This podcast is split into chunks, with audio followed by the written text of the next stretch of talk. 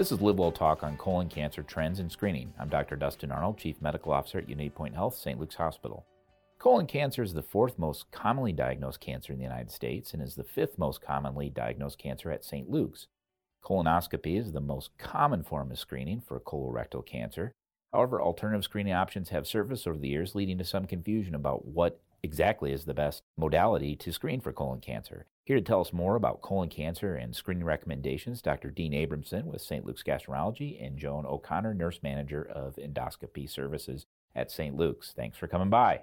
Thanks for having you. us. March is colon cancer uh, month, and so it brings us attention to uh, Go Blue, I believe, is the color, correct, Joan? Right? Yep, Go Blue Day. Right. So I think there's a lot of confusion, particularly if you watch TV, about Cologuard, FIT testing, whether I had to get a colonoscopy. I think I think those TV ads are misleading on some levels. But what are some recent trends that have, that have you seen how this is impacting people's willingness, Dr. Abramson, to get a colonoscopy? Well, there's certainly more uh, reticence to get a colonoscopy when people perceive that there are alternatives to it, such as the Cologuard, which is on television advertisements so frequently, uh, particularly during the daytime and evening hours uh, when people of the age for screening uh, are watching.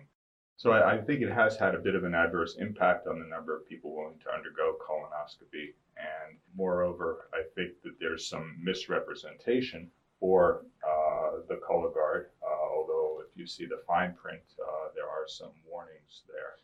But uh, I, I, think the, the larger question is, you know, yes, we'd like to uh, detect colon cancer, but our primary goal uh, is to prevent colon cancer and colonoscopy was demonstrated to do that more than 20 years ago. And it's kind of evolved, but the National Polyp Study that was released in 1993 uh, showed that it had the ability to prevent colon cancer when used as a population screening tool. So we'd really like to detect precancerous polyps before they become colon cancers. And at, at what age uh, would a patient need to consider a, colonoscopy for screening? Well, typically, uh, screening in average risk individuals begins at age 50. Earlier, there's a family history of colon cancer in a parent or a sibling. But that, that may be shifting uh, to a younger age now because probably the thing that we're seeing now in the last few years has been quite striking is the young onset colon cancer. So, meaning in, in the fourth and fifth decades, starting at age 30 and age 40. And over the past 10 years, the incidence of early onset colon cancer has been increasing 2 to 3% a year, particularly for rectal cancer. So, cancer of the colon that's low down. So, unfortunately, in, insurance coverage doesn't necessarily uh, catch up with what with we're seeing. So, a lot of people may desire to start screening at age 45, but most insurance companies still don't allow for that, even though the American Cancer Society has, has issued an edict that it's appropriate.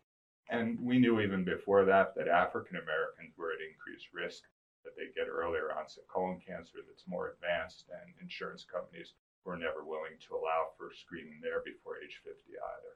So that, that's a trend that you've observed this younger age presenting with colon cancer. Absolutely, and it's documented. It's a true trend. Uh, the reasons for it are unknown. Speculated that it has to do with diet and lifestyle, but again, that's just speculation. What are the common lifestyle measures somebody could take, diet and lifestyle, to help reduce the risk of colon cancer? Well, the, the good news is that there, there are good recommendations to reduce many diseases. So, definitely no smoking because colon cancer is a tobacco related disease. Exercising, weight loss, avoiding red meats, highly processed meats, diet that's high in fiber and vegetables are all reasonable measures that will not only reduce the risk for colon cancer, but also for other diseases like cardiovascular problems. And what is the most common presenting symptom with someone that is having colon cancer? How, how, if, if they have a concern, how would it present? So, un- unfortunately, the most common presentation is to be asymptomatic. So, most people with colon cancer have absolutely no symptoms or signs of disease, uh, but were they to have considerations include rectal bleeding, change in bowel habit, abdominal pain, unexplained weight loss. What is, you know, Joan, we're going to come to the preps here real quick, but as far as the Cologuard, how, how do you how does that fit into your practice? How do you use something this non-invasive sort of testing? So again, Cologuard is a test. Uh, you see the man in the box. Yeah. You, Yes. uh, collect your stool specimen, send it off in the mail, and get the result back. What it's looking for is DNA markers that are common to colon tumors and also a test for blood in the stool as well. So it's going to detect 92% of colon cancers present. So right there, that's a bit of a red flag. Uh, is that really good enough? You're going to miss 8% of colon cancers present at the time of the test. Moreover, it's going to miss 40% of advanced polyps of the colon that have the potential to become colon cancers within the next one to two years, although Cologuard is approved for insurance coverage every three years.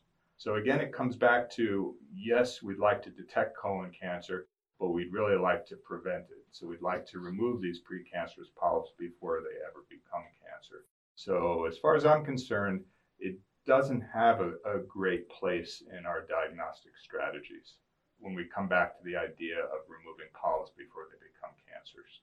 That's a good point. I, think that's often we, we wait until we have problems, not not just with colon issues, but just in general in life, and uh, that's uh, good advice. I guess the analogy I use with patients is the, you know, I said the, the, the Cologuard will detect smoke, but it doesn't tell you whether or not there's fire, and the colonoscopy will put the fire out. So, you know, go with the test that's going to give you the most benefit. Yeah, I mean, we have to come back to the, the fact that colon cancer is fairly unique in that there is this precancerous lesion that in most cases precedes the actual cancer, that precancerous lesion being the polyp. So you remove that polyp, and we know that that markedly reduces the chance to develop colon cancer in the future, particularly if you go through periodic repeat examinations. So it offers us a, unique chance to intervene as opposed to breast cancer or prostate cancer where there is no precursor lesion. So we're kind of blowing that chance if we do Absolutely. Cologuard. Absolutely.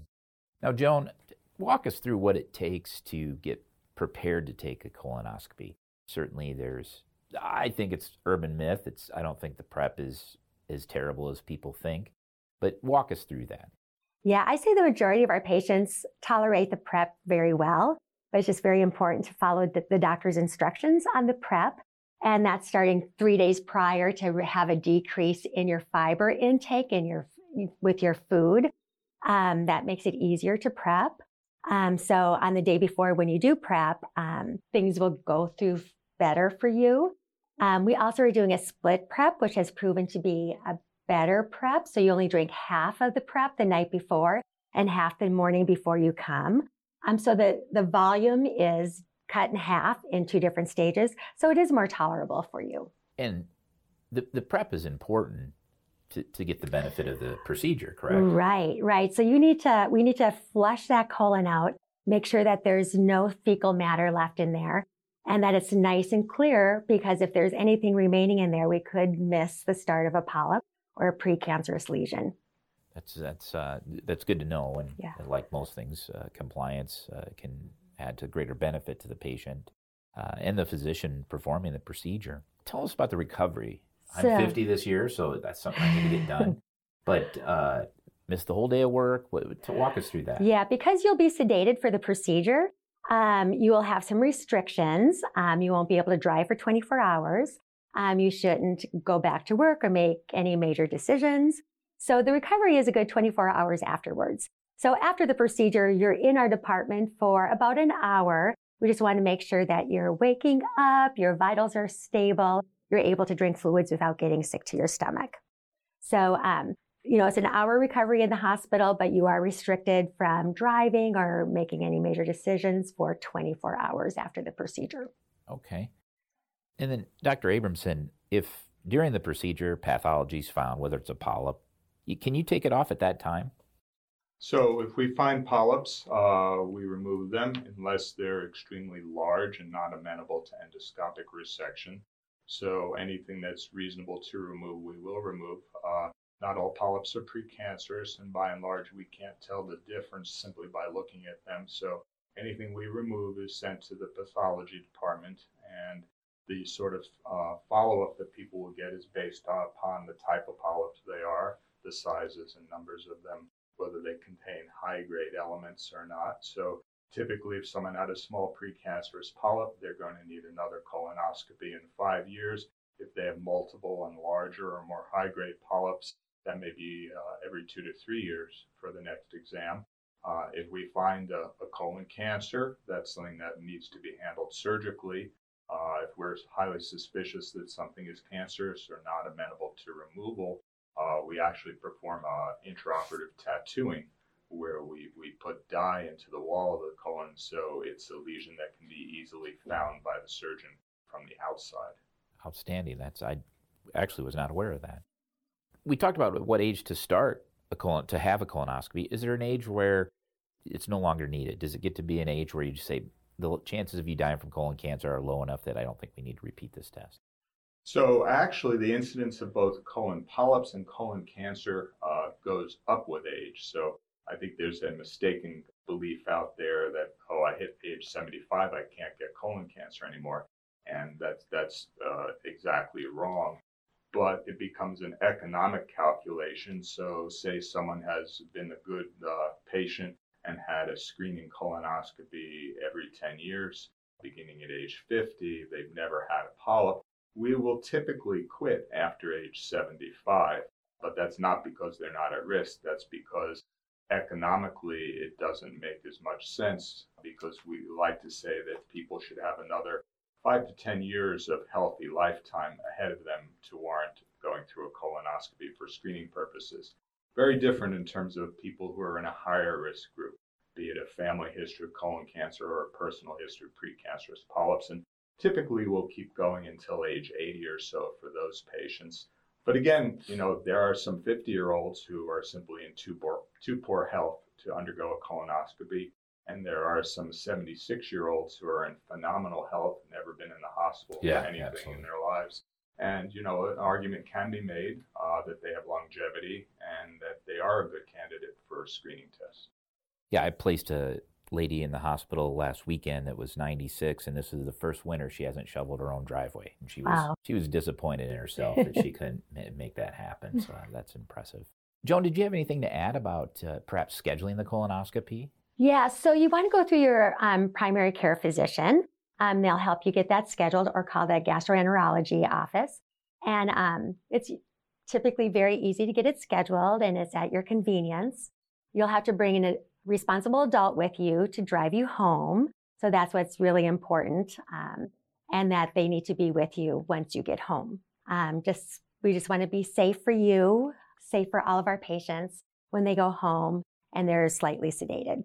Yeah, and that's from the medications used during right. the procedure, not the procedure itself. Correct. Correct. That. Let's be yes. clear on that. Yes. What if what if I don't have a what if I'm a 50 year old that doesn't have a regular family doctor? Can I, can I get hooked up with that through your department?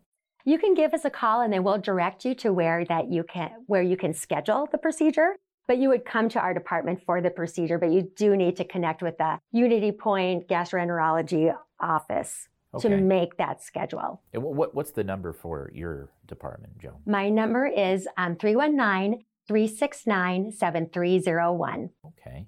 And Dr. Abramson, what's the number for the gastroenterology office? Uh, so you can call our office at area code 319 366 8695 uh, and ask for one of the screening nurses. Okay, outstanding.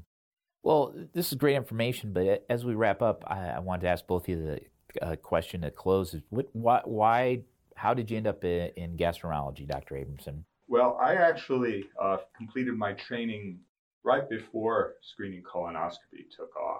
So I don't know that we ever imagined it being something that that would be become so routine. So I actually went into it because I, I liked digestive diseases. I was interested in inflammatory bowel disease, and to a somewhat lesser extent, interested in all the procedures uh, that are uh, involved with our specialty. But certainly the scope of what we do, no pun intended, has, has mm-hmm. shifted quite a bit because we now spend the majority of our time doing colonoscopy for screening and surveillance purposes. Uh, but it's a great field and a variety of diseases that, that we look at.